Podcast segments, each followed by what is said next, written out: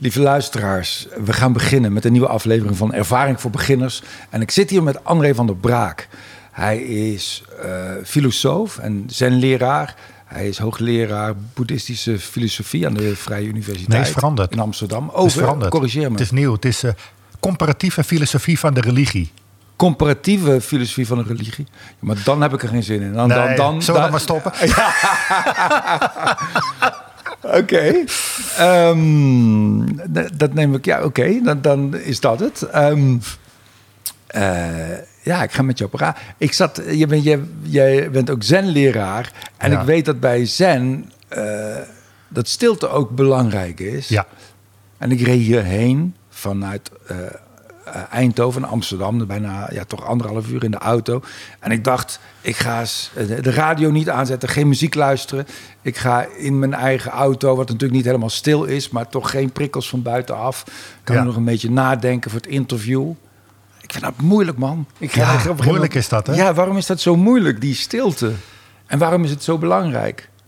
Nou ja, omdat je dan toch, uh, je bent voortdurend toch eigenlijk op zoek naar prikkels, iets van buiten op je telefoontje kijken of radio aan. Je wilt toch voortdurend worden bezig gehouden. En dan als je opeens niks hebt, dan val je soms een beetje in een gat. En dan komt de stilte misschien op je af, de leegte op je af. En... Ja.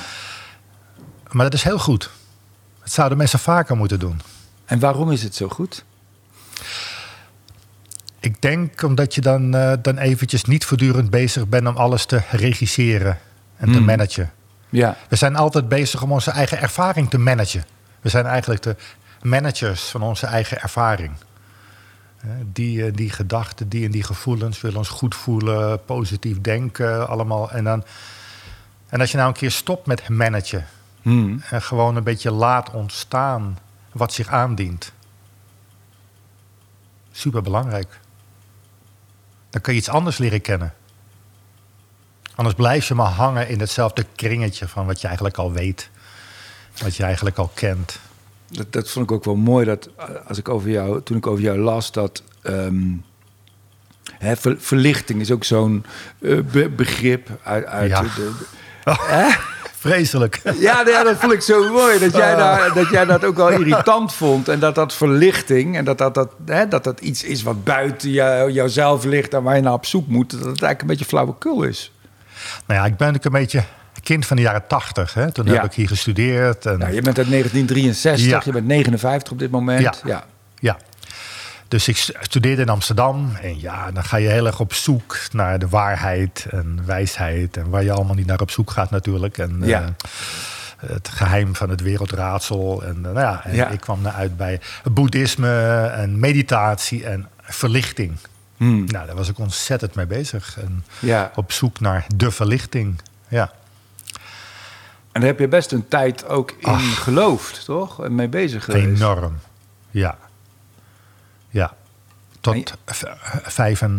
35 denk ik, tot mijn 35ste. Want je hebt ook uh, een hele tijd bij, een, uh, heb, jij, bij, heb jij deel uitgemaakt van een spirituele gemeenschap rondom de, de guru uh, Andrew Cohen. Klopt, ja. ja. Van 24 tot 35 Zo. heb ik daarbij gezeten. En toen in die periode was je ook op zoek naar verlichting? Ja, ja. Enorm op zoek. En ja. En ja. lukte dat soms? Of hoe, wat moeten we daarbij voorstellen? Ja, dat was en wat, wat, dacht je dat het was eigenlijk, verlichting? Nou ja, het hele idee is natuurlijk... dan ga je voor, voorbij alle, alle patronen, voorbij de conditionering... voorbij het bekende, hè, om dan iets heel onbekends te leren kennen... en uh, het einde van het lijden, het, einde van karma creëren. Dat hele verhaal eromheen. Hè? Alsof je een soort staat bereikt hè, waarin alles helemaal goed is. Ja. Ah. oh.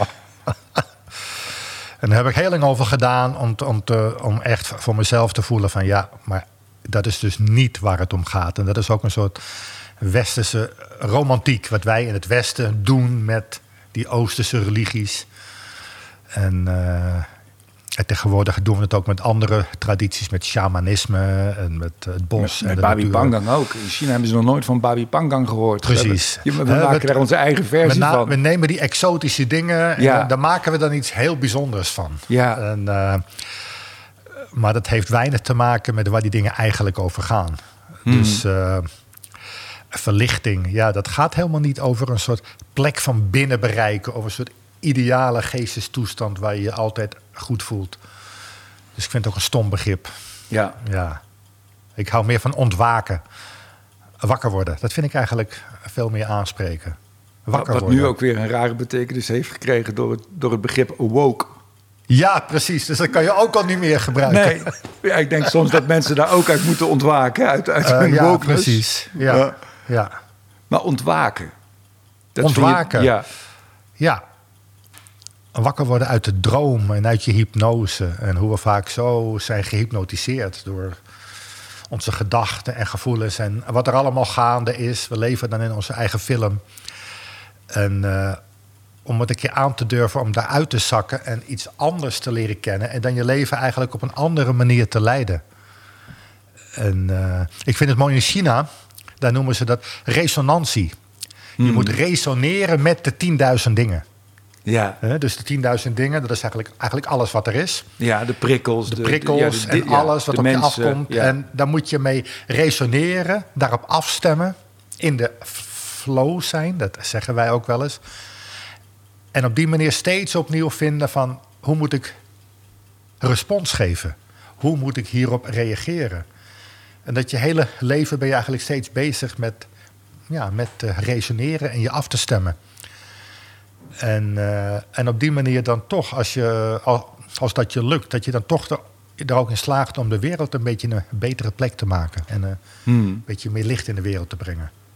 Dus dat is waar te verlichten, ja. Om de wereld te verlichten. Ja, dus niet jij moet verlicht worden, ja. maar de wereld moet een beetje meer licht krijgen dankzij jou. Dat is wat voor mij verlichting is. Ja. Dus het is iets wat je doet. Ja. En kun je dat oefenen? Uh, ja en nee. Eigenlijk valt dat niet te oefenen. Want kijk, alles wat je aan het oefenen bent, dat wordt weer een soort methode. Hmm. En dan ga je eigenlijk verder op een spoor waar je toch al in zit. Dan ben je weer aan het managen. Sommige mensen gaan mediteren, dan zeggen ze ja, dan wil ik stiller worden. Minder gedachten hebben. Ja. Of betere gedachten hebben, ja. wat dat mogen zijn. Maar dan ben je nog steeds bezig met datzelfde kringetje van jezelf managen, je ervaring managen. En uh, het gaat eerst om dat je je daar eigenlijk uit laat zakken. Ja. En ja, dat kun je eigenlijk niet oefenen. Dat is iets, ja, dat gebeurt. Maar kun je wel omstandigheden, je zei ja en nee, kun je wel omstandigheden ja, creëren? Ja is. Ja. Het is net als met je tuintje. Hè? Je kunt het gras niet uh, laten groeien door eraan te trekken. Hè? Dat nee. heeft natuurlijk totaal geen zin. Maar je kunt wel je tuintje goed verzorgen. En die plantjes beschermen tegen de regen en de storm. Op tijd water geven. Dus we spreken wel van een zen-beoefening. Maar ik, ik vind het mooie woordje practice. Het woordje praktijk, dat heeft zo'n dubbele betekenis. Hè? Mhm. Je kunt zeggen, een arts heeft een praktijk of een advocaat heeft een praktijk. Dus ook iets uitoefenen. Ja. Dus het is niet trainen om beter te worden, maar het is ook iets uitoefenen, je werk doen. Dus zen beoefenen betekent dat je voortdurend eigenlijk bezig bent om dat resoneren, om je daaraan toe te wijden. Om mhm. dat te proberen, steeds weer opnieuw. Ja. Het is eigenlijk eh, ook een improvisatie, een, een grote improvisatie. Een grote improvisatie. Ja. precies. Ik moet ook denken aan op het podium staan en je te verhouden tot de zaal. Ja. En dan dat kan je ook niet voorbereiden. Nou, jij kunt het. Nou, er zijn dingen die je wel kan voorbereiden. Ja, precies. Je kan de tekst hebben, toch, maar hoe je, ze gaat tekst, zeggen. Maar op het moment dat je er staat en er gebeurt wat, ja, dan moet je iets. Dan moet je reageren, een respons geven. En soms heb je een ander publiek dan je had verwacht. En dan, dan moet je daar weer op inspringen. Want ze spreken ook wel over, over uh, want het zijn natuurlijk allemaal een beetje, uh, uh, hoe zeg je dat? Het, hè, je hebt filters waarmee je naar de wereld kijkt. Dat zijn geen letterlijke filters, maar je filtert, je krijgt heel veel informatie binnen en je filtert een hoop daaruit en je laat een hoop toe. Heeft, het, heeft het daar iets mee te maken dat je die filters beïnvloedt? Of zit ik nou in een onhandige taal te spreken? Ja, het is eigenlijk bijna proberen te leven zonder die filters. Of met steeds andere filters. Hè? Of om daar lenig in te worden. Heel veel mensen zitten vast in hun filters. Zo doe ik het en zo moet het. En die hebben een bepaald perspectief. Ja. En zo ziet de wereld eruit. Maar Ja. het is bijna een soort perspectivische lenigheid. Ik kwam het woord. Ik vind het een schitterend begrip. Ja. Ja, Ja. Dat is wel lastig hoor. We leven- Ik vind dat we wel in, in tijden leven waarin mm, eh, groepen vrij en mensen vrij star kunnen Ja, zijn in hoe ze ontzettend. denken. Of, of dat nou populistisch of rechtsextremistisch of, of wokeness is of, of islamitisch of katholiek. Of, ik vind het allemaal nogal... Er kunnen vaak hele starre perspectieven zijn waarmee ze naar de wereld kijken. nou, dat zie je in tijden van, van grote onzekerheid. En ja, dat hebben we nu denk ik wel. Mm. Hebben mensen behoefte aan zekerheid, aan een vast perspectief. Ja, Maar je moet juist de andere kant op durven gaan. ja, Meestromen, meevloeien, het niet zeker te weten. ja, Eh, Zen, zeggen ze ook wel, gaat over niet weten ja. in plaats van het wel te weten. Ja, dat is natuurlijk ook fijn dat je, denk ik, als, als eh, ik, ik weet niet hoe jij jezelf noemt, maar als, als leraar, denk ik, jij bent een leraar. eh, en ik als, als kunstenaar kun je dat ook erg goed permitteren. Ja. Om, om het niet zeker te weten. Soms is het natuurlijk veel lastiger om het. Eh, Ik moet meteen denken aan iemand die beleid moet maken, een politicus. Dat dat, hoewel ik het graag vaker zou willen zeggen, eh, horen zeggen, dat ze het niet precies weten. Maar, maar dat, dan, dan wordt het natuurlijk meteen ingewikkelder, denk ik. Of, of denk Dan wordt het niet? meteen ingewikkeld. Om Maar- het niet te weten, dan kun je dat niet permitteren. Dan is dat misschien een luxe die je niet kan permitteren, om het niet te weten. Nee, maar dan kun je nog steeds wel zeggen van oké, in deze situatie zijn er drie opties bijvoorbeeld. Ja. Hè? En optie 1 leidt je daar naartoe, optie Ja. 2 daar naartoe. In plaats van dit is de weg en deze kant moeten we op. Hè? Maar we kunnen dit doen en dan gebeurt er dit. En of we kunnen dat doen en dan gebeurt er dat. Hè? Ja. ja, het is veel vloeiender. En, Ja. en wat vandaag de weg is, is volgende week misschien niet meer de weg. Ik vond het zo mooi. Ik kwam ook, want jij hebt ook weer een, nou ben ik zijn naam even vergeten, ook weer een zenleraar. Die heet die nou Ton, Ton Lathouwers. Ton Lathaus. Ja. En ik zat een stukje van hem te luisteren en hij vertelde zoiets moois wat ik niet wist en wat mij ook wel weer een hoop inzicht gaf. Hij vertelde dat in het, ik dacht dat hij het over het Chinees had, dat in het Chinees, in de Chinese taal, er een veel minder groot verschil is tussen het zelfstandig naamwoord en het werkwoord. Ja, dat klopt. En dat dat bij ons wel zo is. En dat, dat, dat maakt heel erg dat ook die zelfstandige naamwoorden, de dingen, ook veel starder zijn. Omdat het juist eh, de beweging zit in het werkwoord. Klopt. En op het moment dat dat veel meer samenvloeit, de werkelijkheid ook anders wordt. En ook in de Chinese taal wordt er ook veel minder ingevuld. Dus dan staat er bijvoorbeeld in een zinnetje wel hè, het, het Chinese karakter voor lopen. Maar dan moet je eigenlijk zelf maar als lezer bepalen wie het is die er loopt. Of het nou ik is, of hij, of zij. Dat blijkt uit de context. Ja. Niet alles timmeren ze dicht. Ja. En wij timmeren alles dicht, want het moet exact zijn. En de Chinese taal is niet exact en daarom is het vaak zo moeilijk om te vertalen. Want Ja. je kan wel zes verschillende vertalingen hebben van dezelfde tekst en die zijn allemaal goed. Ja. En dat maakt het zo moeilijk. Ja. Maar die, die durven het open te laten. Hè, dat je eigenlijk als je een tekst leest, dat je dat ook eh, als lezer de helft van het werk doet. Ik moet meteen van- denken ja. dat, in, want in onze taal is ook ruimte, geloof ik. ik. Bijvoorbeeld de stijlfiguur ironie vind ik een stijlfiguur die ik Ja. heel leuk vind om te Ja. hanteren en te gebruiken. Waarbij het soms een beetje in het midden is ook, waarin je soms ook moet gissen of iemand een geintje maakt of Klopt. serieus is. Maar dat is ook een, een, ook een stijlfiguur die in de starre wereld waar we nu leven steeds minder populair wordt ook. Omdat mensen het niet vatten ook, de ironie. En mensen het niet aankunnen. Ja, ja. En er komt ook bij op sociale media, komt dat helemaal niet over. Nee, dat is ook veel En dan lastiger. probeer je dat aan te geven en nou ja, dan krijg je daar onmiddellijk, word je daarop afgerekend. Hè, op de letterlijke inhoud van Ja. wat je dan hebt gepost. Ja. Dus ja, dat, dat is gewoon heel moeilijk.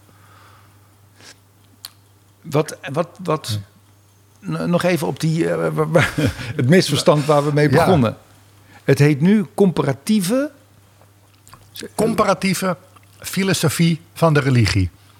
Le- Leg dat eens uit. het was boeddhistische eens filosofie, hè, dus dat dan ging het met name over het boeddhisme. Ja, Maar nu is het eigenlijk veel breder. Niet alleen maar boeddhisme, maar ook andere ja, niet-westerse filosofieën, niet-westerse religies. En filosofie van de religie wil zeggen, ja, wat is religie eigenlijk? ja, Wij denken dat we weten wat religie is. Hmm. Van ja, sommige mensen die hebben een religie. ja, En andere mensen die hebben dat niet. En die zijn niks. En dat is wat je vroeger altijd meekreeg. Hè? ja. Eh, Ja. En ja, we hadden vroeger op de, op de lagere school ook zo'n landkaart. Hè? Die was daar mooi, mooi ingekleurd. Hè? Van daar wonen de christenen en dan daar de moslims en de boeddhisten. Ja. was de hele wereld keurig netjes verdeeld tussen Mm. de verschillende religies. Dus het was iets wat je had. En tegenwoordig is religie iets wat je doet. Hmm. Mensen doen religie. Alleen houden ze niet meer van het woord. Dus dan zeggen ze ja, spiritualiteit. Zeg, maar ja, Ja. dat is gewoon religie natuurlijk. Ja. Hè, dus ze zijn wel religieus, maar vaak is het ook meervoudig. Dat ze zeggen, nou, ik neem wat van het boeddhisme en dan neem ik ook iets van yoga en dan neem ik ook iets van het Taoïsme en dan nog eh, misschien af en toe naar de kerk met de kerst. Cherrypicking heet dat. Cherrypicking. Wat vind je daarvan? beetje- nou ja, weet je, ik dacht er vroeger altijd wel van, goh, is een beetje oppervlakkig. Hè? Ik Ja. was daar een beetje cynisch over. Maar gaandeweg denk ik van, ja, dat is toch helemaal niet erg? Dat vind ik eigenlijk. Het is een soort, net zoals de Fusion Kitchen, Ja. Heb je Fusion Religion. Ja. En mensen maken hele spannende nieuwe gerechten op die manier. Wat is daar nou mee mis? Weet je, dus eh, ja, ik sta er veel positiever tegenover. Dat mensen van alles combineren en religieus zijn op hun eigen manier. En ik vind het ook zo irritant. eh, in het, eh, de- ook vandaag was het weer op het nieuws dat het planbureau had gezegd: men, Nederlanders worden steeds minder religieus. Ja. 58% van de Nederlanders heeft geen religie. Ja. Dus die zijn atheïst. Maar het is helemaal niet zo. Nee. Mensen zijn ontzettend bezig met zingeving en met op zoek naar een verhaal en op zoek naar betekenis. Alleen, als je ze vraagt, bent u katholiek of protestant? Zeggen ze, nou nee. En zelfs, bent u boeddhist? Zeggen ze. Nou nee. Maar ja, ze doen van alles. Yoga, meditatie, doen allerlei cursussen, shamanisme doen ze, weet ik het. Maar ze hebben geen religie meer. Dus religie is aan het veranderen. Ja. De manier waarop we religie doen is aan het veranderen. Er is een transformatie van religiositeit. Want hebben we... Dus dat is wat ik doe. ja, oh, oh ja, precies. Om dat, in was- kaart te brengen. Ja, hoe ja, transformeert religie? ja. En hoe maken we dus een nieuwe mix hè, van Oosterse religies, eh, ook eh, tegenwoordig shamanistische religies. Hoe dat, eh, hoe dat aan, het, aan het veranderen is. Die Want, kruisbestuivingen, ja. want kijk, in de jaren 60 en 70 had je een beetje het tijdperk van de goeroes. Hè? Ja. Nou ja, toen had je boeddhistische goeroes en ook de Maharishi had je. Hè? De Beatles gingen naar Ja. Maharishi Ja. en dat was de goeroes en de secten had je. En daar waren mensen allemaal heel erg bezorgd over. Je had Bhagwan. En, eh, Ja. ja, nou ja, dat was een bepaalde... Die zag je dan in de stad allemaal rondlopen en op trommeltjes slaan. De. Hare Krishna's, ja. Je, en dat Boeken echt, verkopen, ja. Dat was echt, ook toen ik studeerde, dat was een beetje de tijdgeest. Hè? Mensen Ja. waren op zoek naar een goeroe. En daarna had je een tijdperk, toen was dat helemaal uit eigenlijk. En toen waren mensen meer op zoek naar een leraar. En toen ging het een meditatieleraar. En dan het lijkt wel tegenwoordig met de jo- jongere generatie, ja, niet onze generatie, maar hè, ja, Ja. Mijn, mijn leerlingen op de, op de VU bijvoorbeeld, Ja. de jongere generatie, twintigers, die gaan dan. eh, vroeger gingen, gingen ze backpacken in Nepal. Oh, ja, eh, gingen ze naar Kathmandu op zoek naar de verlichting. En nu gaan ze dan naar Peru om eh, ayahuasca te drinken. Ja. En dan zijn ze op zoek naar een sjamaan. En dus, ja, dat is geen goeroe, want je hoeft je niet over te geven. Maar een sjamaan is een soort religieuze specialist. Ja. Die biedt je iets, je doet een weekendje en daar krijg je wat van. Daar heb je ook echt wat aan. Maar vervolgens ga je weer verder. Ja. En dat is hoe mensen nu vaak religie doen. Dus dat freelance religie. En dat soort dingen probeer ik te bestuderen en in, in kaart te brengen en over te schrijven van, goh, wat betekent dat nou? En het is helemaal niet zo dat we steeds atheïstischer worden. Er zijn eigenlijk maar heel weinig mensen echt atheïstisch. Ja. Heel weinig. De meeste mensen zeggen, ja, ik ben er wel mee bezig, maar ik weet het gewoon niet precies. En wat de katholieken zeggen, dat spreekt me niet aan. En protestanten ook niet. En boeddhisme vind ik wel sympathiek. Maar ja, om dat nou te worden, vind ik ook niks. Maar ik ben er, ik ben er wel mee bezig. Dus dat, dat zie je heel veel. En, wa- en waar, waar zit jij zelf momenteel? Ben jij ook een fusion re- re- religieus Enorme iemand? fusion. Ja? Ja, ik ben eh, katholiek opgevoed. Ja. Jij waarschijnlijk ook. eh. Nee. Ook? Nee, nee, nee, nee. Aannames. Ja, nee, nee, nee. aannames, ja. Nee, ik, ik ben van geboorte Nederlands hervormd. Maar Ah, Nederlands hervormd. Maar ja, dat is al we- weg. dat is weggeëpt. Ja. Is nooit helemaal weg natuurlijk. Maar goed. nee, maar ik ben eh, zo niet opgevoed. Mijn ouders waren oh, niet religieus. oké. Nee, oké, dan is het niet. Nee, eh. Maar goed, een katholiek jongetje. En dan uh, op mijn achttiende dacht ik, ah, in de kerk is het niet te vinden. Ik word boeddhist. Uh, want het licht komt uit het oosten. En ik ga heel veel mediteren. En dan ga ik de verlichting bereiken. En nou, toen ontmoette ik Andrew Cohen. Hè, en die was van de Advaita Vedanta.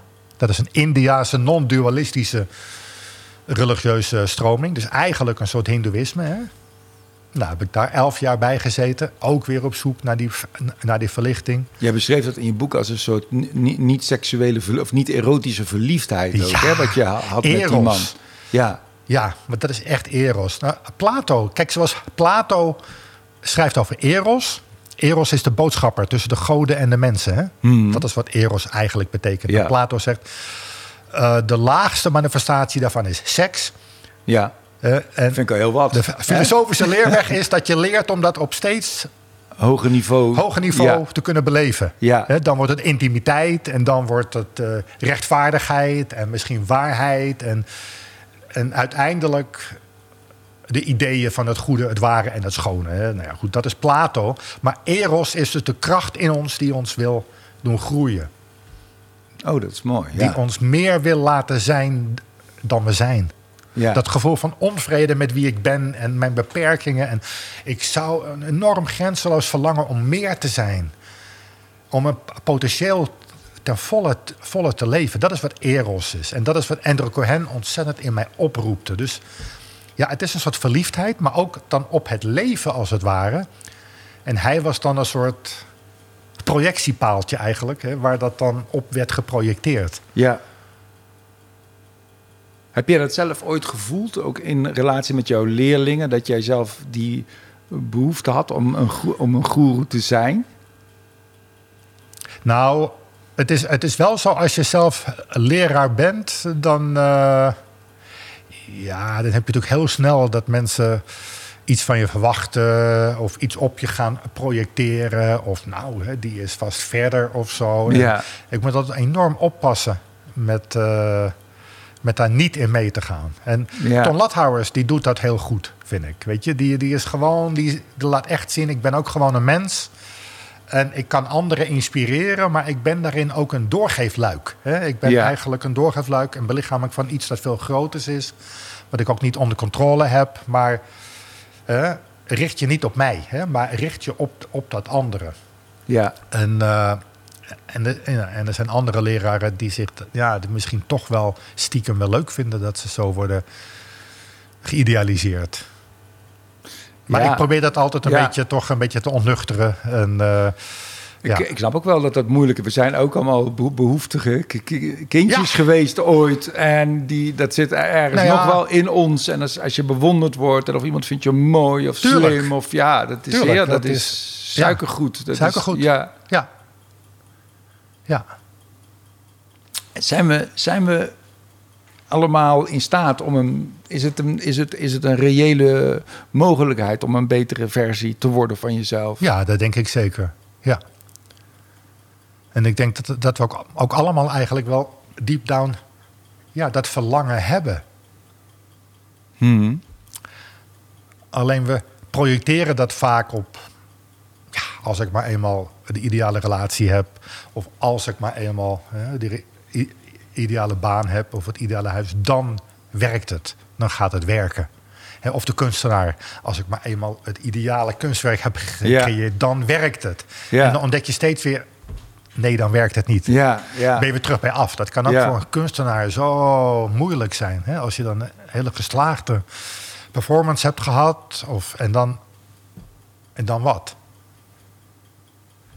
Dan ben je nog steeds wie je bent. Hè? En, uh, en dat verlangen om meer te zijn... Ja, in, het, uh, in het boeddhisme heet dat bodhicitta.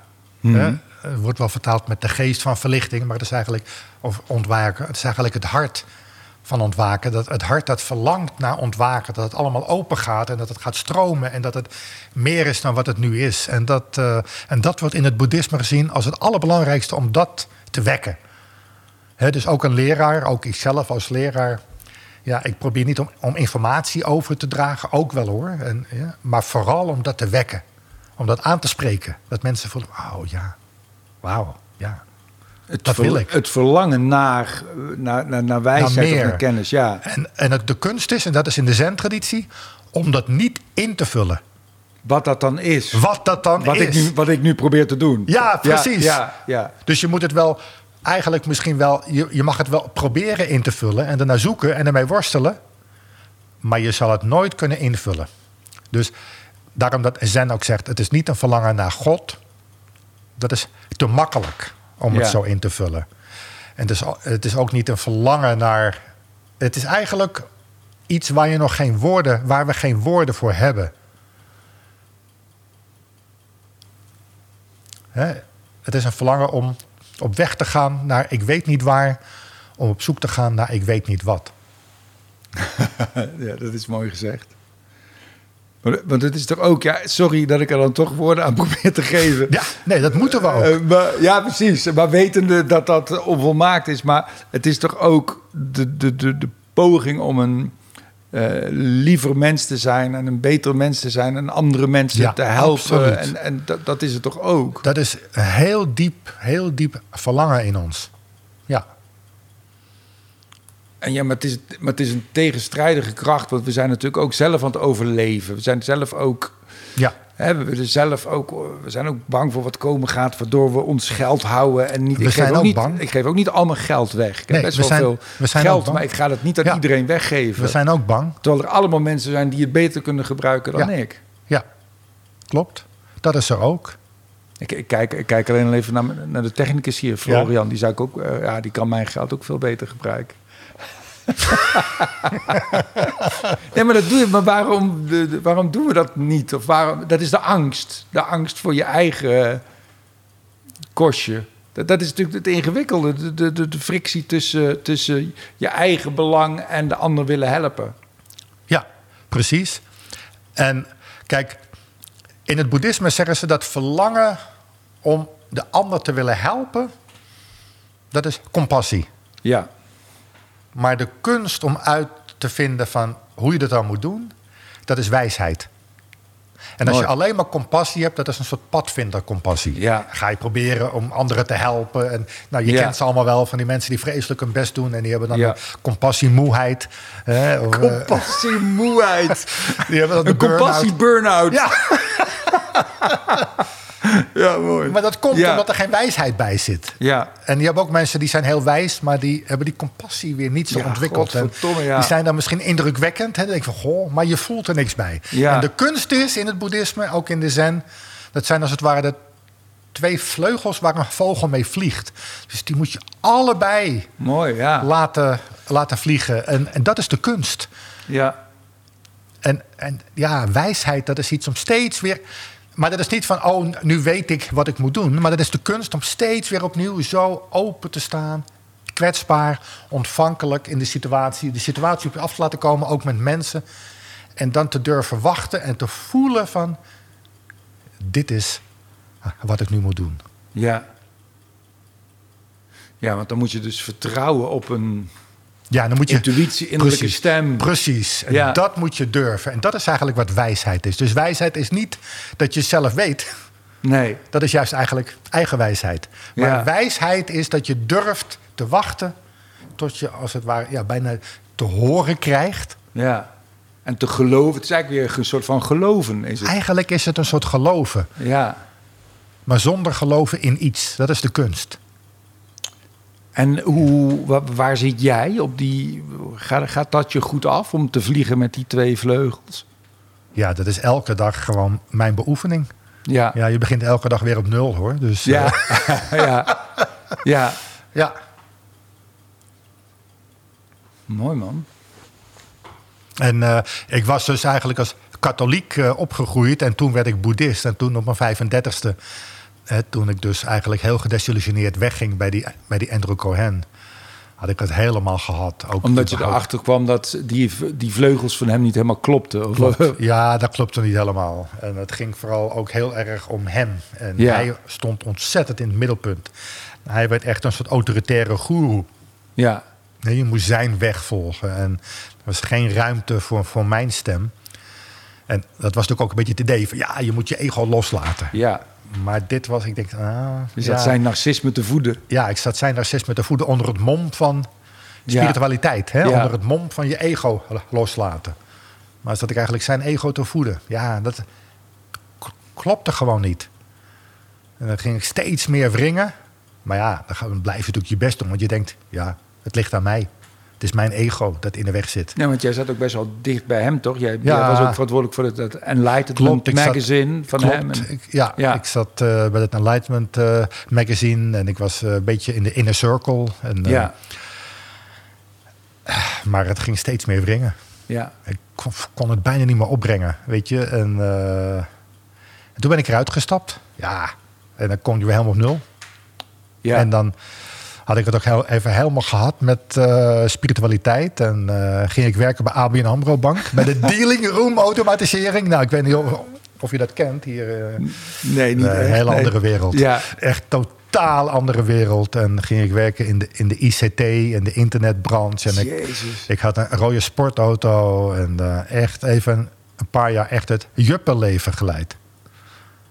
En was je toen ook gelukkig? Of, of ook? Was Nou, je dat toen... was een enorme opluchting natuurlijk. Ja. En sowieso dat je dan die ruimte hebt en dat comfort. En dat heb ik een paar jaar gedaan. Ja, Maar dat is saai. ja. Ah, dat is zo saai. Weet je, echt die hele wereld waar je dan... Iedereen is alleen maar bezig met geld verdienen en scoren. En ja, op een gegeven moment dan denk je ook van... Ja, oké, ik kan dit nou wel blijven doen. Ja. En, eh, maar gelukkig, toen was er een grote dotcom-crisis in 2001. En eh, ik was hoofd van een afdeling van Europese uitrol. En ze zeiden tegen mij... Weet jij op jouw afdeling nog mensen die we kunnen ontslaan? Toen zei je, doe mij maar. Dus ik weet nog wel iemand. Ja, echt? Als je die een beetje een Ja. deal aanbiedt.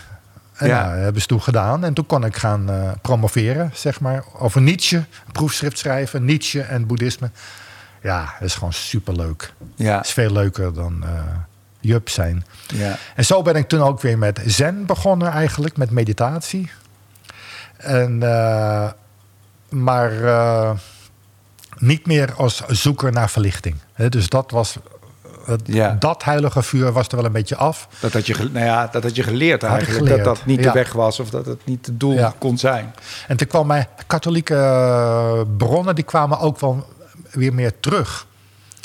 Het is heel interessant dat het dan toch naar boven komt. En, en dat ik ook voelde, en dat heb ik trouwens in het boeddhisme ook. Ja, is moeilijk om daar woorden voor te vinden. Maar goed, dat ga ik toch proberen. Dat je dus ook om hulp kan vragen. Hmm. Bijvoorbeeld als je de rozenkrans bidt. Ja, aan Maria. Zegt ze, ja, maar bestaat Maria dan? En wie is Maria dan? En, en dat je zegt, ja, dat maakt me niet uit. Hoef ik ook niet in te vullen. Hoef ik niet te weten. Maar ik roep wel om hulp. ja, Dat je het niet allemaal alleen hoeft te doen. ja. En dat er ook wel de mogelijkheid is van een, een soort, ja, wat je dan noemt in de katholieke eh, termen, noem je dat genade. Dat is in de zen ook, maar het is eigenlijk een genade zonder afzender. Dus het komt Waar je niet om vraagt of, waar je, of die je krijgt. die je krijgt. Ja, Ja, die je krijgt. En waar je ook om mag vragen. Dat vond ik heel bijzonder om dat te ontdekken. Was ook wel moeilijk hoor. en Want, is, de, is de genade dan, is dat dan van je bent oké zoals je bent? Of je hebt geen schuld? Of wat is de, wat ja, is de genade? Je mag er zijn. Ja, Je mag helemaal zijn zoals je bent. En je hoeft geen verbeterproject op jezelf toe te passen. ja, Dus, want er is enerzijds die eros, dat grote verlangen. ja. Maar dan ja. anderzijds is er vaak meteen... oh, maar daar ben ik niet goed genoeg voor. En Ja. dan moet ik eerst aan mezelf werken. En er zijn zat mensen die je dan daarmee willen helpen... en die van alles aanbieden waarmee je aan jezelf kan werken. Dus, maar de andere kant is... je bent helemaal goed zoals je bent. Het is best wel paradoxaal, hè? Het is enorm paradoxaal. Ja. Maar het is zo belangrijk om allebei de kanten van die spagaat... het is een soort spagaat... Ja, dat je allebei die kanten te laat zijn. Want als je te veel naar de ene kant gaat... ik moet aan mezelf werken, ik ben niet goed genoeg... dat is een soort armoedebewustzijn. ja. Ik kom altijd wat tekort en ik ben nooit goed genoeg... en ik moet iets erbij hebben om, te be- om mijn bestaan te rechtvaardigen. Vreselijk. ja. En de andere kant is een soort zelfvoldaanheid... van ja, ik ben eigenlijk best wel een prima vent. Ja, ik ben En, helemaal eh, goed ik zoals ben ik helemaal ben. goed. Ja, En, eh, ja. Dat is het ook niet. Nee. Het is, het is allebei. En dat is zo... Ook een soort kunst is dat. Ja, het is zo mooi, dat, want ik heb al, veel gesprekken gevoerd en de- ik moet meteen denken, en dat lijkt er echt op dat als je, en dan, nou ja, laat ik me even beperken tot comedian of cabaretier zijn, dat Ja. dan ook ehm, zelfvertrouwen en onzekerheid allebei zo belangrijk zijn. Allebei. En eigenlijk tegelijkertijd, hoe gek het dat ook klinkt, en dat je als je alleen maar onzeker bent, dan kom je tot niks. En als je alleen Nee. maar zelfverzekerd bent, dan kun je niet kritisch kijken naar wat je aan het doen bent. Ja, En dat, dat, dat, dat lijkt daar eigenlijk heel erg op, die, die, die balans. ja, dat lijkt daar enorm. Het is ook weer die lenigheid. ja. Hè? Dat je dat allebei in één container kan hebben. Precies, en het onhandige van die taal is dat het, doordat je, door hoe je het beschrijft, dat die dingen heel erg tegenover elkaar lijken te staan. Daarom wordt het een paradox. Klopt. Terwijl het, het kan tegelijkertijd eh, bestaan. Het zijn geen twee polariteiten. Tegelijk bestaan. En in de zenbeoefening, dat is ook voor mij heel belangrijk, is dat je daar ook mee durft te worstelen. En durft te mislukken. Soms Ja. zeg ik wel eens, zen, dat is gewoon voortdurend mislukken. Ja, Van mislukking naar mislukking. Ja. En dat is oké, want het Ja. mislukt altijd. ja, Kijk, in het boeddhisme, in het zen-boeddhisme heb je een soort gelofte van de bodhisattva. Dat is dan iemand die zich toewijdt om anderen ook te dienen. En dat is de gelofte om, hoe talloos de levende wezens ook zijn, ik beloof ze alle te bevrijden. ja. Dat, Ja. dat mislukt altijd. Ja. En toch Ja. begin je er elke dag weer Mission aan. Impossible, ja. Ja, en toch begin je er elke dag weer aan. Ja. En, je, en, dan, en dan mislukt het, of het valt tegen, of je valt jezelf tegen. En dan begin je toch weer gewoon, in alle, alle oprechtheid, begin je weer opnieuw. En dat durven worstelen, vind ik zo belangrijk. Ik ga, ik, ga, ik ga ook lid worden van die club, André. ik begin heel enthousiast te worden eh, voor, voor, voor, Nou, voor waar je het over hebt. Maar we hadden het nu over, dit ging over zen. Of gaat het dit, over, ging, ja. dit ging over zen. Ja. Hè? Over wat zen eigenlijk is. Ja. Hè? En, eh, hè, dus zen is enerzijds mediteren. Hè? Dus de stilte ingaan. Hè? Dus gewoon stilzitten en de stilte op je af laten komen. Maar anderzijds is het ook gewoon 24 uur per dag. Ja, durven strompelen en Ja. stamelen en worstelen. Ja, En dat is helemaal oké. ja, en tegelijkertijd en je best doen en eh, vertrouwen hebben dat het goed is zoals het is. En dat kan alleen maar vanuit een enorm vertrouwen. Ja, Want als je dat vertrouwen, dat basisvertrouwen niet hebt, ja, dan durf je dat niet. Dan ga je je toch vastklampen aan allemaal zekerheden of opvattingen of perspectieven. Om je echt nergens aan vast te houden, daar moet je een enorm basisvertrouwen voor hebben. Ton Lathouwers die zegt eh, vaak, je kunt er niet uitvallen. Vind ik een mooie. ja, Je kunt er niet uitvallen. Nee. Het is een soort basisvertrouwen, een soort basisveiligheid van... oké, kom maar op. ja, Wat er ook gebeurt. Het is misschien soms niet leuk, niet fijn. Ja. Ik val misschien, ik struikel, maar je kunt er niet uitvallen. Ik vind het zo gek altijd. Mensen zeggen soms, dan hebben ze het in de politici over... ja, we moeten die jongens ook weer bij de maatschappij halen.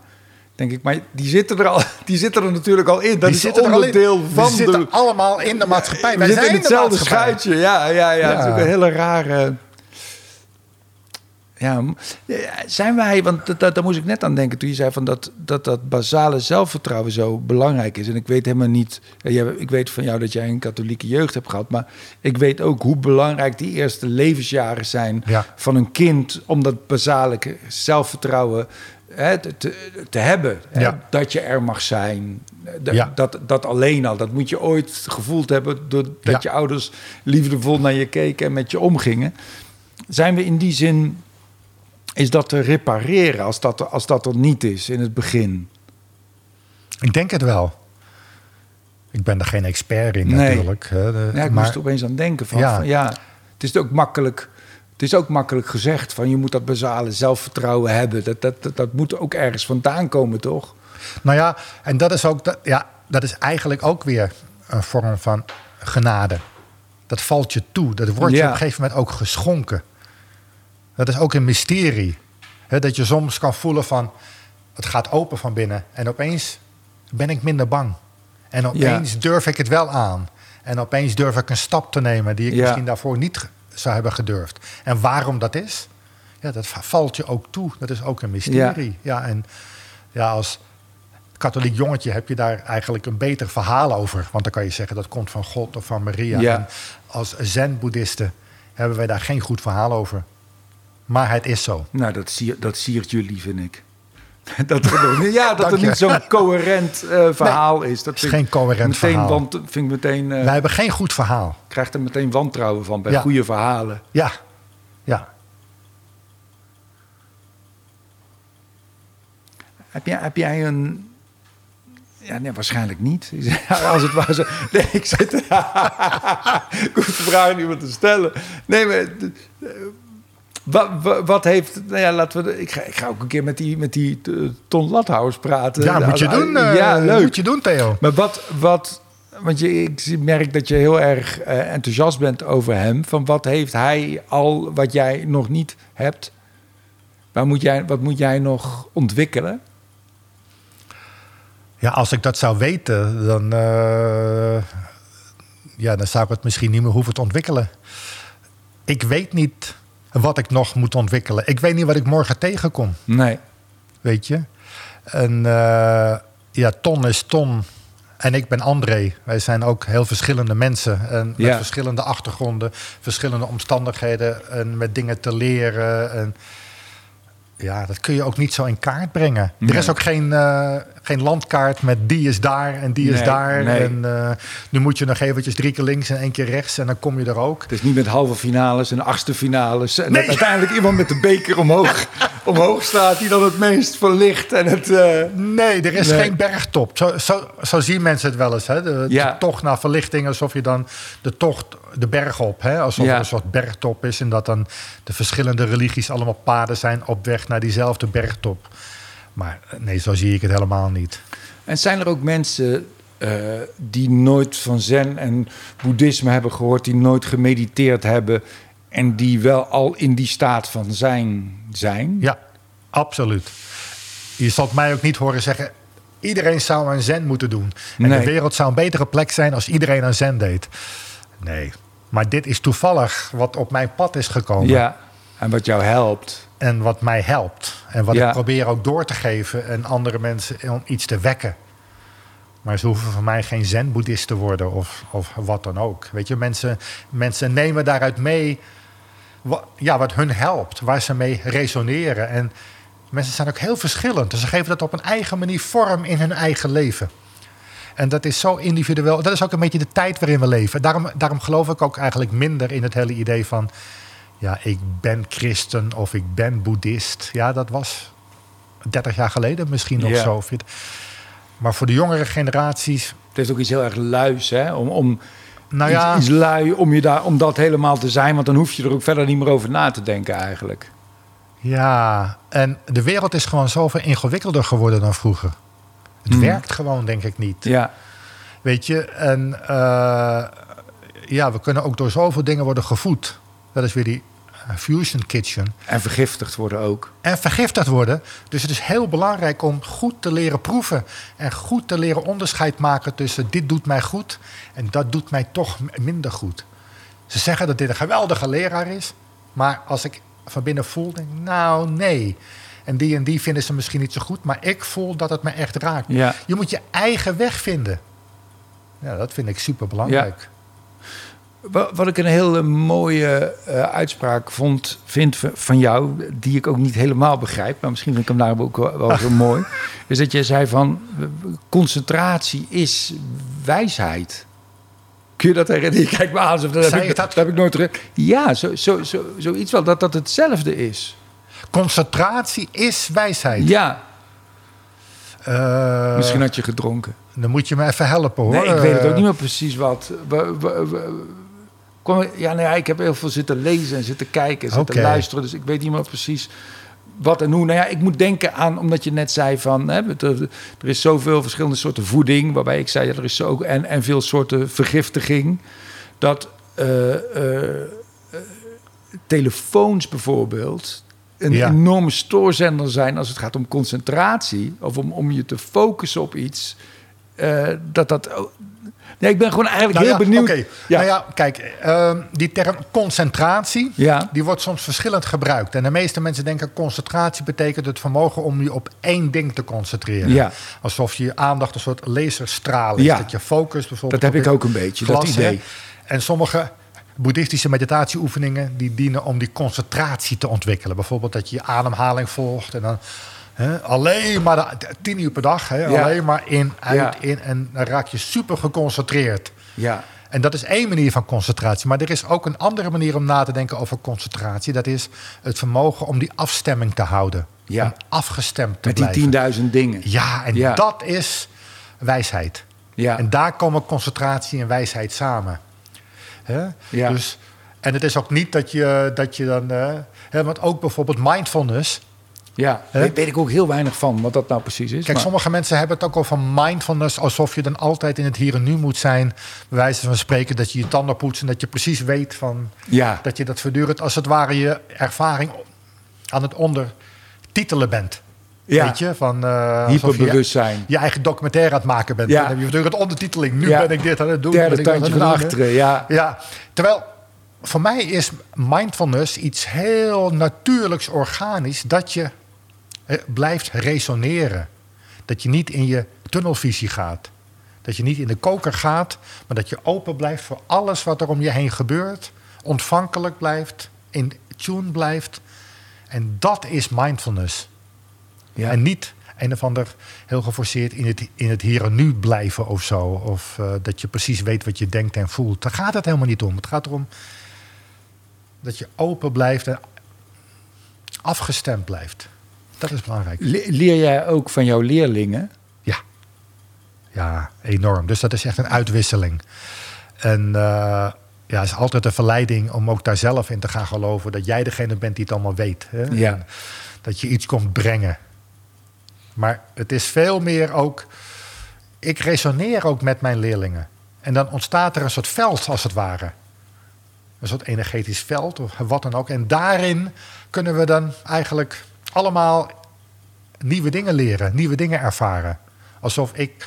Socrates, hè, die, die zegt ergens van. eh, het is net alsof de leraar is magnetisch. En dan kunnen de leerlingen ook gemagnetiseerd worden. En Mhm. dan zitten ze allemaal in hetzelfde magnetische veld. Ja. En dat is volgens mij wat er echt gebeurt bij leraar en leerlingen. Dat je in hetzelfde magnetische veld komt en daardoor dat dat veld sterker kan worden. Het, het is niet dat de leraar iets heeft en dat kan hij, kan hij overgieten in de leerling als een Nee. soort container. Ja. Maar dat kan wel, dat is een docent. Ja. Die draagt informatie op. Dat doe ik Ja. ook op de VU. Als, eh, dan ben ik ook docent, dat ik informatie geef. Maar leraar op dit vlak, dat heeft te maken met het, met het veld. Met die afstemming. En ik kan me voorstellen dat nieuwsgierigheid daarin ook heel belangrijk is. Ja. Dat op het moment dat een leraar zelf nieuwsgierig is, dat dat ook aanstekelijk is en besmettelijk. Klopt. En ook niet weten. Ja, en, dat is natuurlijk een van de moeilijkste dingen dat je als leraar ook durft om het niet te weten. Ja. Want je denkt toch heel snel, ja, maar ik word geacht om het te weten.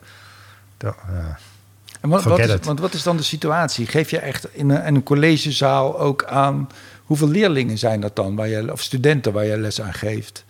Is, dat soms ook, zijn dat hon- honderden soms of tientallen? Of hoe? Ik geef soms hoorcollege op de VU voor honderden, Ja. honderd eh, leerlingen. Maar het zijn meestal groepjes van 15, 20, Ja. 30. Die Klasjes. da- die dat En- ook studeren. Comparatieve. ja, ja, die, stu- die, studeren, die, studeren, die studeren dan theologie of religiewetenschappen. En als zenleraar heb ik dan ja, ook groepjes van 15, 20, 30. En dan doe ik bijvoorbeeld studiesessions. Dus een session is een meditatieretraite. Dus dan gaan we de stilte in, dat je vijf dagen niet praat. Lekker makkelijk als lekker leraar, hoef je niks te zeggen. Lekker Maar makkelijk verdiend. tegelijkertijd dat ik twee keer per dag een uur een toespraak geef. Oh, toch wel? En, eh, en dat is dan het studiegedeelte. Ja. En dan geef ik een soort toespraak over een tekst bijvoorbeeld. En op een gegeven moment komt er dan een vraag. En dan gaat het eigenlijk over in dialoog. Ja. In eigenlijk ja, wat wij nu aan het doen zijn. Ja. En dan ontstaat er een soort veld. Ja. Een soort eh, resonantie. En dat is eigenlijk het belangrijkste, vind ik. Ja. Ja, en dan, en dan lijkt me die stilte ook zo nuttig om Ja. alles wat er besproken is, dat En dat ook stilte, een beetje is bij- als een soort stof kan indalen. Indalen, kan het zakken.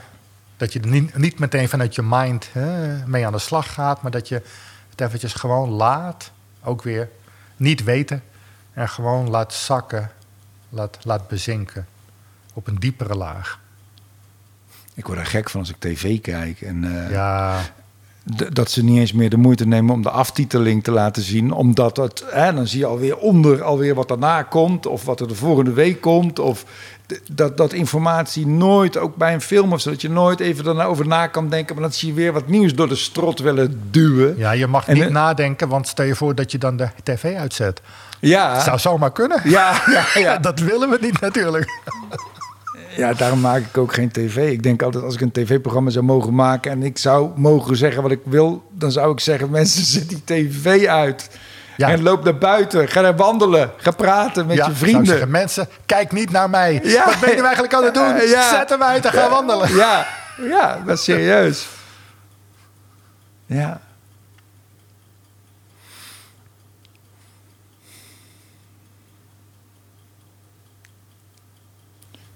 Ja, ik, ik zit ook te denken van hoe humoristen, want het heeft er ook iets mee te maken. Maar ik weet niet precies wat. Met die dat, dat humoristen, we zitten nou in Comedy Club Toemelen, dat die ook altijd de, de werkelijkheid niet helemaal voor waar aannemen. En dat het toch ook een beetje bijna kauwgom blijft, waar je op kan blijven kauwen en die iets anders kan betekenen of die iets anders kan zijn. Of waar je. Dat er zit eenzelfde soort, soort, soort, soort ehm, eh, ook, daar zit ook een soort souplesse naar de Lenigheid. werkelijkheid. Ja. Ja, En ook die, die perspectivische lenigheid vind ik ook zo, zo mooi, mooi, mooi begrip. dat was natuurlijk altijd ook zeg maar, de functie van de nar hè? Hmm. bij de koningen aan het hof. Ja, om een ander perspectief. Juist dat andere perspectief, wat eigenlijk niet kon of niet mocht, om dat dan gewoon toch te presenteren en Ja. toch te wekken. Om mensen op een andere manier te laten, laten nadenken. En dat is eigenlijk ook wat comedy, goede comedy doet. Is, is humor een, een, een, eh, een gereedschap in, in, in de zen? Met name in de zen. Ik zou willen zeggen dat van alle boeddhistische scholen... dat de zen de meeste humor heeft. Ja, Die verhaaltjes uit de zen-traditie. Dat is echt eh, komisch gewoon. ja, Echt humor. En, eh, en ook heel veel ironie. eh, en, eh, want humor zet je op het verkeerde been. ja, Humor maakt je opeens bewust van wat je dacht dat je wist. En dat het eigenlijk misschien wel heel anders zit. ja, Dat je het gewoon niet weet. ja. Ja, heerlijk man. Ik, ik, ik verlang naar een eh, we- wereld waarin mensen daar meer toe in staat, staat zijn om, om, ehm, om die werkelijkheid anders te beleven. En, want jij, jij hebt ook, ik heb, eh, je hebt ook wel ervaring ook met eh, geestverruimende drugs, hè? Ik, ik ben ook bezig met psychedelica. Ja, En bijvoorbeeld met ayahuasca. ja, Daar gaat mijn volgende boek over. ja, Hè, dus, want dat is een vorm van religiositeit dat eigenlijk, vooral bij de jongere generatie, ja, soms denk ik wel eens, ja, onze generatie, die was bezig met het boeddhisme, maar de jongere generatie is veel bezig met dat soort shamanistische praktijken. En, eh, je ziet jij het al ondergaan, zo'n sessie, zo'n ayahuasca? se- eh, Ja, kijk, het gaat niet om mij persoonlijk, zeg maar. Hè, maar ik probeer wel meer begrip te kweken voor dat dat een belangrijke vorm is van, eh, van spiritualiteit. ja. En eh, Nee, ik durf er wel over te spreken. Ik heb, Ja. ik heb wel ervaring met, eh, met, met, niet met ayahuasca, maar wel met paddo's. En met, ook met LSD. ja, En dan niet op een feestelijke manier. Dus niet met uitgaan, maar Ja. ook thuis en met vrienden. En, ja, en dan gebeurt er ook na- natuurlijk, dat is natuurlijk een veel kortere weg naar. Maar dan, eh, al die, die, die filters vallen dan ook weg. En dan kijk je ook op een totaal andere manier naar de, eh, na- naar de werkelijkheid. ja, dus ik denk dat het in die zin wel overeenkomstig is met wat er gebeurt op zo'n stilte-retraite. Ja, Maar wat in zo'n stilte-retraite, zeg maar in vijf dagen of tien dagen, heel geleidelijk dat die filters als het ware wegsmelten. Als je dan psychedelica neemt, kan het in vijf of tien minuten Ja. opeens. En dat kan Ja. ook heel veel angst oproepen. en Zeker, ja. Nee, ik wil daarom zeker niet is het zo belangrijk, want ik heb er ook, ook, ook, ook in het boek wat uitkomt eh, vo- volgend jaar, in mei waarschijnlijk, zeg ik van, kijk, er zijn een beetje grofweg drie soorten manieren waarop je dat daarmee om kan gaan. Op een creatieve manier. Hè? Ja. Nou, dat is op feestjes of met vrienden. Ja.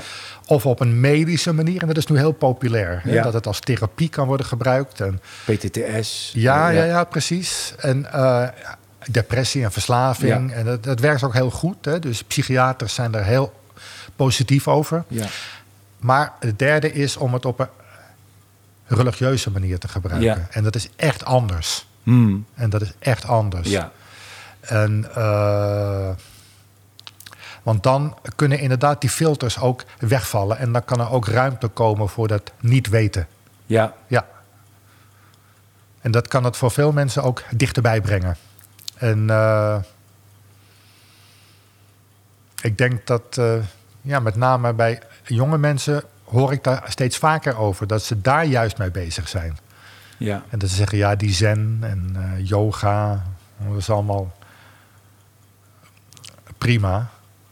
Maar dit is echt interessant. Ja, het is altijd, denk ik, mo- moeilijk. eh, maar dat wil niet zeggen dat het onmogelijk is. Maar om dat soort heftige ervaringen eh, daadwerkelijk te integreren in je leven. Nou, en dat is precies waar het dan vaak aan ontbreekt. Hè? Ja. Dus met name dan die heftige ervaringen. En mensen komen dan gewoon weer thuis en Ja. stappen hun eigen leven in en hebben geen kader, geen kader om het te integreren. Nee. Nee, daar probeer ik ook dingen over te schrijven. Om, we hebben daar nog geen verhaal over. Hmm. Je hebt er eigenlijk wel toch wel een verhaal voor, over nodig. Ja. Weet je? Ja, maf. Want Mooi. anders dan ja, hoe je dat, ja, dat is natuurlijk helemaal waar. Ja. Omdat het anders alleen maar een hele maffe ervaring ja. is. En Want dan dat, zit het gewoon van wauw, dat was heftig. dat was anders dan anders. Ja, precies. Maar dan kan je er niks mee. Dus dan ja, kan je niks anders dan het gewoon maar naast je neerleggen of het ergens te parkeren. Terwijl de kunst is om het te omarmen en om, om dat echt ook te laten doorwerken. Ja. Om ook daarmee te resoneren. Maar ja, Ja. Dat is moeilijk. Als, het zo, als iets zo. Ik weet niet wat voor ervaringen jij had, maar ja, die kunnen soms zo anders zijn. En zo ja, schokkend soms ook. Nou ja, wat ik weet is dat je ook bijvoorbeeld als je naar je vaste supermarkt gaat, dat Ja. je heel erg je eigen weggetje hebt van hoe je loopt. En je gaat daar even fruit halen en daar loop je even. Ja. En dan heb je natuurlijk als je naar de stad gaat ook, of je doet een kroegentochtje, je gaat even daar, loop je even heen. Ja. En je hebt zo je vaste paadjes. En die vaste paadjes zitten ook in je hoofd, Ja. in je denken. En dat roept die associatie op en dan denk je dat en dan denk je dat. Ja, En mijn ervaring is met, met, met, met paddo's en LSD is dat die, dat die paadjes helemaal weg zijn. Er is weer een soort schoon gebied en je weet je, weet je paadje niet eens Nee. meer. Maar je gaat wel dingen doen en dingen denken. Dus er is gewoon een hele nieuwe, schone eh, ervaring. ja. Maar dat is in- inderdaad Het is een soort ervaring voor beginners eigenlijk. Absoluut, ja. Maar het is denk ik fijn, want ik, ben, ik was al over de 30 toen ik dat voor het eerst deed. En dan ben je ook wat steviger en dan, dan weet je ook, ja, niet, dan weet je niet wie je bent, maar dan. Ik kan me voorstellen dat als je 18 bent en je hebt ook nog een paar biertjes gedronken en dat het helemaal niet oké is. Dat die- Nee, de Weet je, omstandigheden het kan ook je dat zijn- versterken wat al aanwezig is. Ja. Dus als je dan al een beetje onveilig voelt of een beetje onrustig voelt, Ja. dan kan het ontzettend worden, worden uitvergroot. Ja, verwarring is soms heel goed. Als mensen star zijn, is verwarring Ja, is verschrikkelijk goed. Maar als je al verward bent, dan heb je iets heel aan een iets veilige situatie behoefte. is ontzettend belangrijk. Ja, Echt heel erg belangrijk. Hè? Dus eh, daarom vind ik ook altijd een soort ceremoniële context heel belangrijk. ja, Dat is echt. eh, ja. ja. Oh, wat is dat? Dat is het uur. We Oh. hebben een uur gepraat. Wauw. Wat, wat, wat hoop je dat er... ehm, bedoel, het zijn best wel ingewikkelde tijden. Hoe, heb, je, heb jij enig idee hoe het, hoe het nou verder moet, André? Wat, wat, wat kunnen we doen individueel? Wat, wat, wat, wat, wat, Ik denk wat voor ons individueel heel belangrijk is. Ik denk dat we meer dan ooit die eh, perspectivische lenigheid nodig hebben. Dat is echt zo belangrijk dat mensen dat durven om mee te stromen en niet meteen een vaste positie in te nemen. Want we weten niet hoe het moet. nee, En niemand weet het echt. En toch is het heel belangrijk dat we stappen nemen en stappen zetten. En, maar zonder het te weten. Dus dat vind ik het belangrijkste. spannend. Ja. En ik vind het een, mooi, een heel mooi eh, advies. Halleluja. Dankjewel, André. Graag Ik vond gedaan. het heel fijn om met je ja, te praten. ik ook. Ik vond het ook fijn. Dankjewel.